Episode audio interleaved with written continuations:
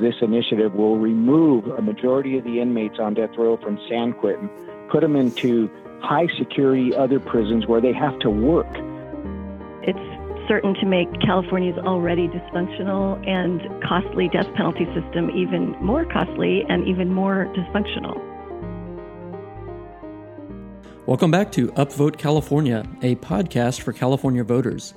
This episode is part of our two thousand sixteen California Proposition series, where we focus on each proposition on the ballot and bring on experts to discuss both sides of the issue. I'm your host, Brian Atwood. Today's episode is about Proposition sixty-six, the Death Penalty Procedures Initiative, which would change the way California handles death penalty appeals and other procedures. We are fortunate to have two experts representing each side.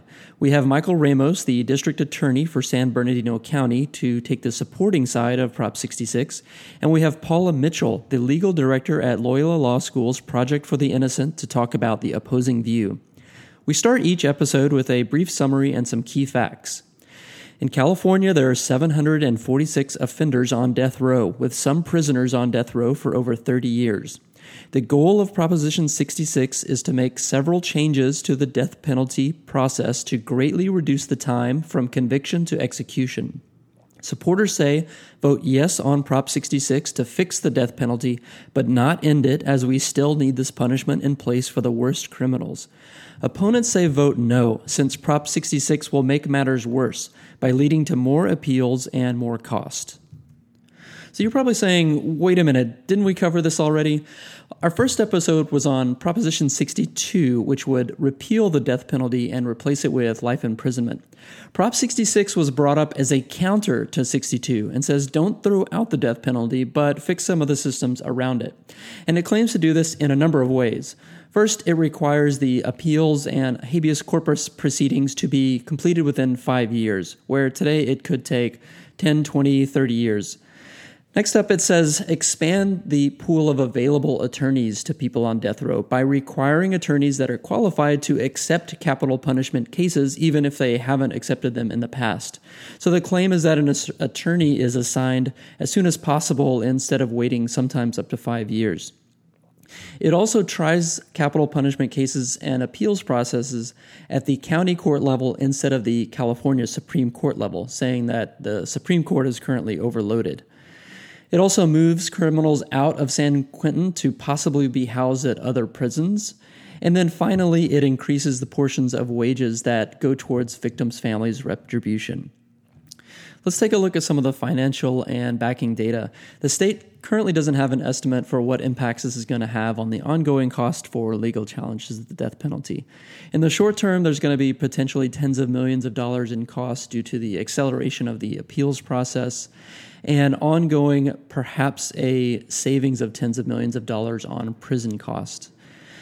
As far as campaign backing, the no on Prop sixty-two, yes on sixty-six pact has raised about four million dollars and is largely funded by peace officer organizations.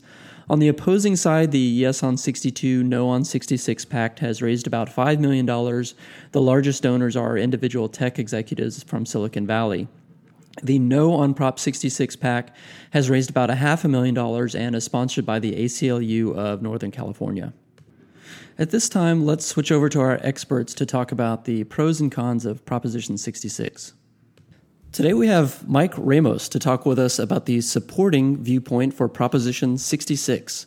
Mike has been the district attorney for San Bernardino County since two thousand two and was recently elected as president of the National District Attorneys Association. Throughout Mike's career, he has continued to fight violent crime and corruption and make victims' rights a priority. Welcome to Upvote California, Mike. Oh, thank you very much for having me. Uh, can you start off by explaining Prop sixty-six briefly and why it is important for Californians to vote yes? Sure, absolutely. We started this process a little over a year ago in our capital in Sacramento with about fifteen uh, fellow elected D As and our law enforcement partners. And we had uh, committed to the citizens of California in two thousand twelve when we defeated an attack on the death penalty that we needed to fix this broken system. This initiative that we did get on the ballot is going to fix all of the appellate issues and actually is going to save the citizens of California uh, millions of dollars. So um, when you say fix the, the broken process, I think a lot of people sure. know that the appeals process takes a long time, and, and but I don't yeah. think a lot of people know the details about why it takes so long, or is um, what, what's good and bad about that. What changes in particular yeah. are going to be made to the process, and, and what effects do you think that will yeah. have? Yeah, and you're right. People are frustrated with the death penalty because it takes so long. You have murderers that have been on death row for over thirty years. They've exhausted numerous appeals, uh, frivolous appeals. What it's going to do immediately is it's going to expand the pool of attorneys for these people that have been convicted of the worst murders in our state. And right now it takes anywhere from, you know, five to six years to even get them an attorney appointed to start their appeals process. And you know, even the guys on death row like that. So they'll get an attorney as soon as they are sentenced. Mm-hmm. It's also going to limit the time of appeals from thirty years now to five years to get all of the appeals and motions done in writing and to have those hearings immediately. Now, if there's issues that pop up during those years uh, regarding any innocence issue, they will still have the due process to extend that time period. But all these frivolous motions of Um, you know, uh, somebody from Mars did the murder, et cetera, et cetera. I'm, I'm you know, using that as a hypothetical. Will uh, will will not be heard. That is just ridiculous, and it's a delay pattern. So, those are the two main parts that you're going to, and you're also going to have, I should say, some of the appellate issues heard at the local courts, the superior courts, the judges that actually heard the trial, which makes so much sense. So that's really the dynamics about fixing the appeals process. Mm-hmm. And I guess the critics would say that uh, fixing that, you, you may remove some some checks that then lead to innocent people getting convicted or, or executed. What what what sure. safeguards are in place to prevent those those uh, those yeah. checks from going away? Absolutely, we do have checks and balances. One is first the guilt phase, the jury verdict.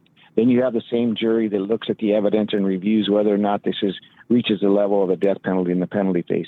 Then there's gonna, they're going to continue to have all the rights of the appeals that they currently have, except for we're going to give them a lawyer early so they can start their appeals early. We will never deny anybody an appeal if they have a motion to prove that they are innocent. A lot of these motions have to do with evidence, uh, attorney incompetence, defense attorney incompetence, and if they win on those hearings, then we will retry the case. But it's all about a due process for both sides, both the accused and both the victims and the family members. Um, the last thing we want to do is execute an innocent person. We take this, we take this responsibility very serious, and there has never been proven that there is an innocent person on death row in the state of California. And that was even said by then Attorney General Jerry Brown. Mm-hmm. Um, uh, switching gears a little bit, I think um, there are some opponents of the death penalty that say it's not an effective deterrent, and I, I think part of that is because you have people sitting on death row for, for decades. Um, yeah. What do you think Prop sixty-six will change about that? Will it will it make it a deterrent, or or do you think that that's not sure. really an important argument, actually? Uh, I, I, I think it is a deterrent. I think these these criminals, these murderers, they think twice about, especially Uh, killing a peace officer. We got uh, death row inmates that have killed forty-three peace officers in the line of duty.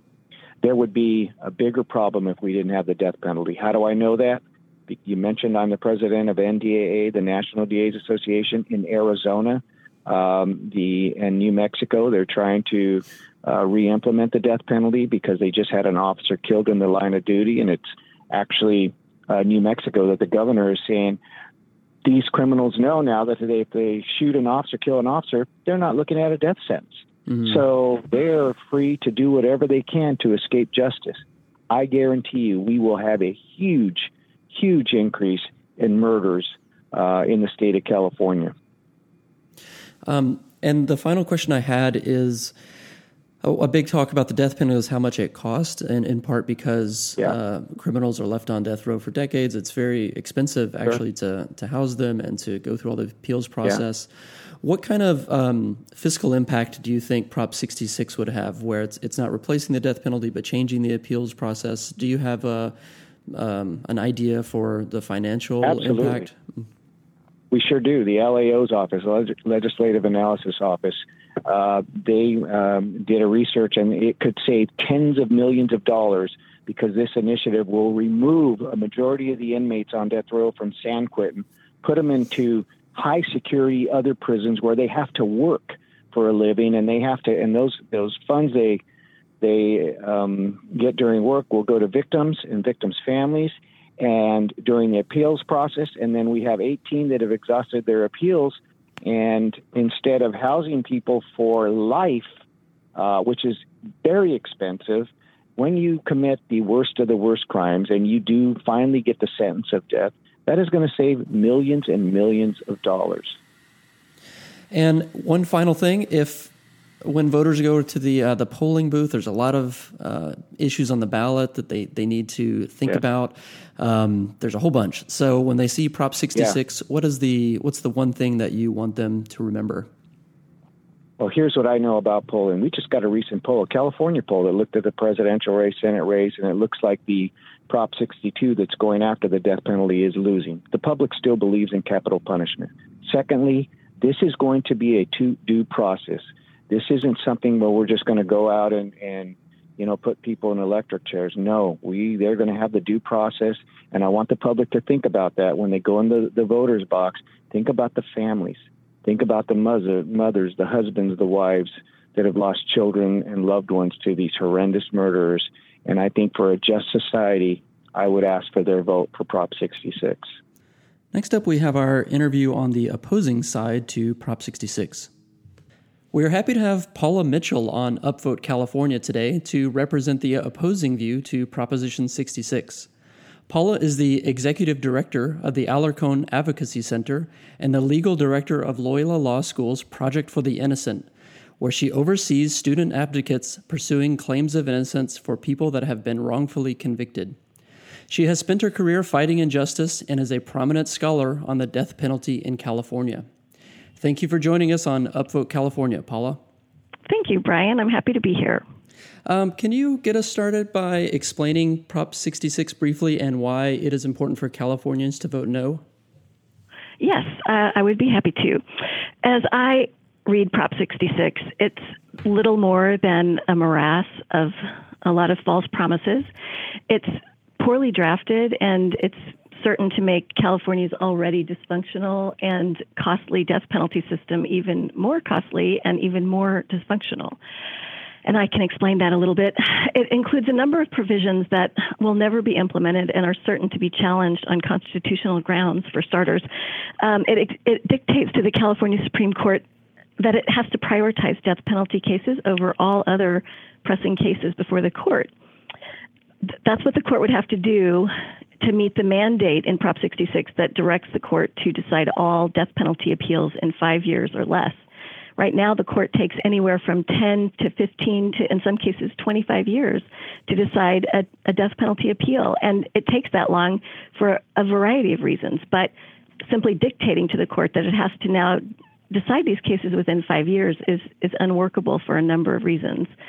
Um, Another deeply troubling aspect to Prop sixty-six is that it fails to include any funding provisions. So while it makes these great promises about how it's going to speed things up, it doesn't really explain how it's going to pay for that. So, um, for example, we're supposed to now send all of the, the state habeas petitions to the Superior Court, but who's going to pay for that? Ultimately, um, it's going to be the counties. And some of California's biggest death penalty counties, like San Bernardino, Riverside, Los Angeles, they're already experiencing severe shortages in funding for their authorized judgeships. So what that means is those courts are now going to be burdened with these cases, and they're going to have to come up with the money, I guess, at the county level to pay for it, because Prop sixty-six doesn't say anything about who's going to pay for that.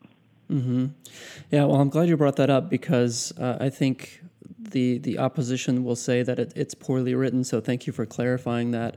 And and one thing that I, I wanted to ask, too, that may tie into that is um, supporters will say, oh, we're going to save money from the reduced sentence sentencing, but the opponents say it's going to be more costly. And I and I think the state budget uh, uh, has kind of, uh, sorry, it's not the state budget, but the, the people that look at the ballot say that it's kind of unclear um, whether it's going to save or cost money. What are your thoughts on on places where you think it's going to cost a lot more money than people anticipate? Um, well, I heard somebody use an analogy recently that I thought was really um, illustrative. Anyone who has remodeled a kitchen or, or built a house knows when you try to get something done faster, it's not cheaper. It's a lot more expensive. So, um, you know, while while you can rush things through the system and maybe save a little money on the front end, ultimately it's going to be much, much more costly. California already has a higher than average reversal rate for ineffective assistance of counsel uh, claims.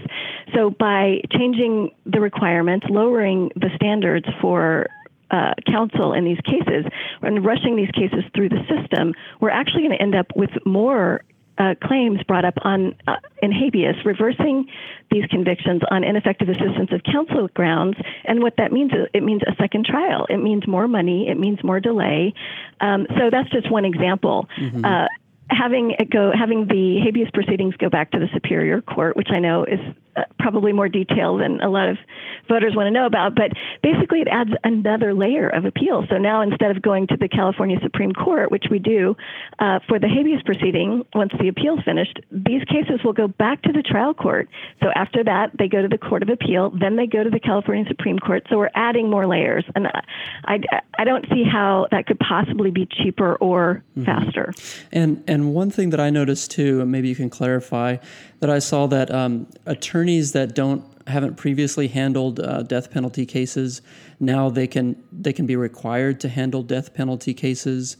Um, is is that true? And and it seems like that would also maybe lead to what you're talking about, where where they have to reverse it or or appeal. Is, What are your thoughts on right, that? Right, right. One of the provisions, um, as I understand it, is there there are attorneys who are on the panel uh, for the Court of Appeal that they handle criminal cases where you have somebody who, who can't afford counsel for their appeal. So these attorneys handle the cases on appeal. Some of them have done capital work and some of them have not. Mm-hmm. Um, the, the Prop sixty-six basically says, well, even if you haven't done capital work and even if you don't want to do capital work or death penalty cases, if you want to stay on the panel, you have to do these cases. So a lot of attorneys I know have said, I will I will retire early, I will leave the panel, I will not be forced to take a death penalty case if I don't want to. These cases go on for years. And, you know, for a lot of attorneys, they can't afford to dedicate their practice to just one case, but, you know, they don't pay well. Um, and it's it's a it's a very big, uh, a daunting task to take on these cases. So, yeah, that, that's another thing that Prop sixty-six would do, would be force those attorneys. Mm-hmm, mm-hmm.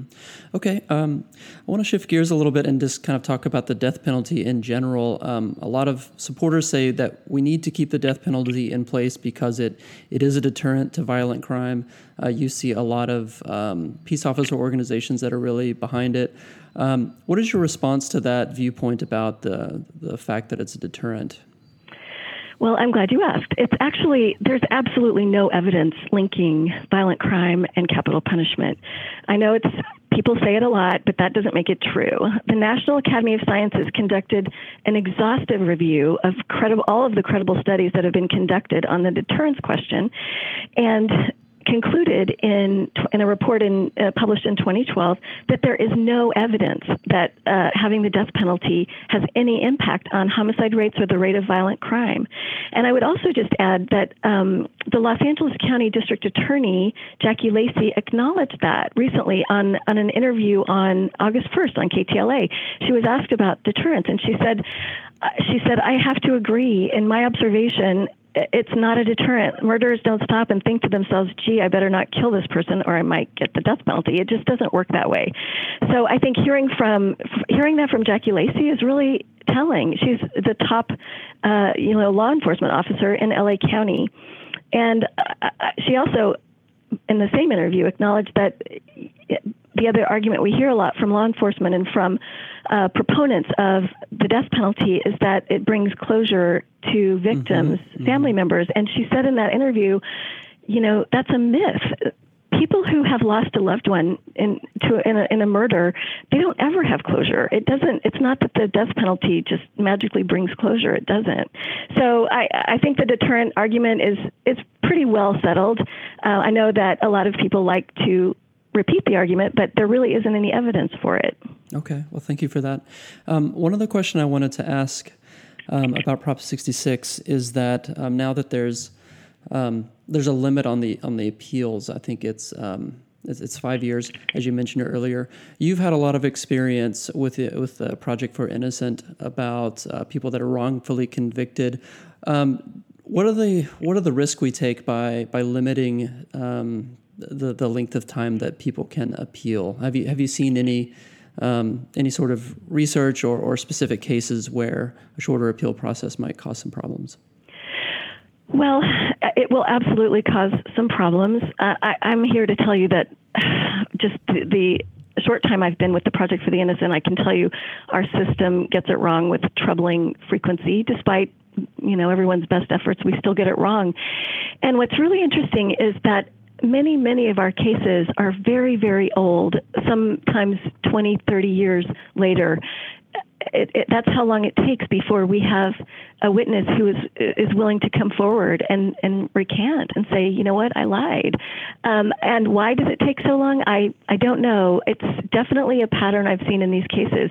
Uh, but also, it's um, it's just it, it, it just seems to be uh, the kind of thing that we discover new ways in which we get it wrong every day, every week, every year. We we now have serious questions about the arson science that um, convicted uh, Cameron Todd Willingham, and he was executed by the state of Texas.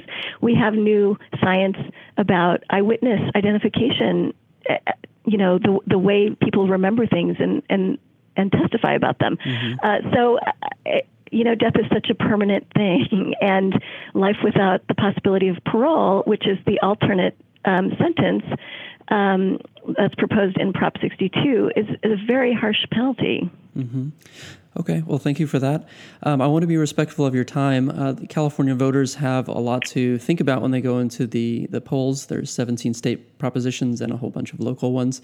If there's one thing um, that you could say to them about Prop sixty-six for them to remember, uh, what would that be? Okay, one thing. Um, I would say just don't fall for the false promises.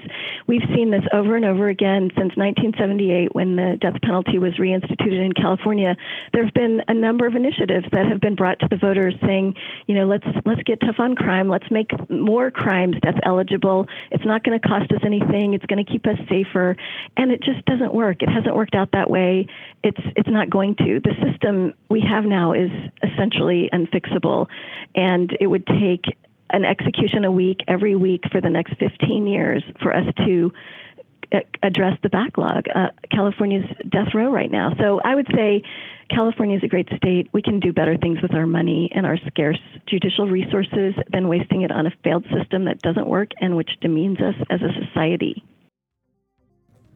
That wraps up our episode on Prop sixty-six. We thank you for listening. Supporters of Prop sixty-six will want to check out No Prop sixty-two, Yes Prop sixty-six dot com. Opponents will want to take a look at No on C A Prop sixty-six dot org. Check us out on Facebook or Twitter at Upvote Podcast or on our website. Thanks again for listening to Upvote California. See you at the polls.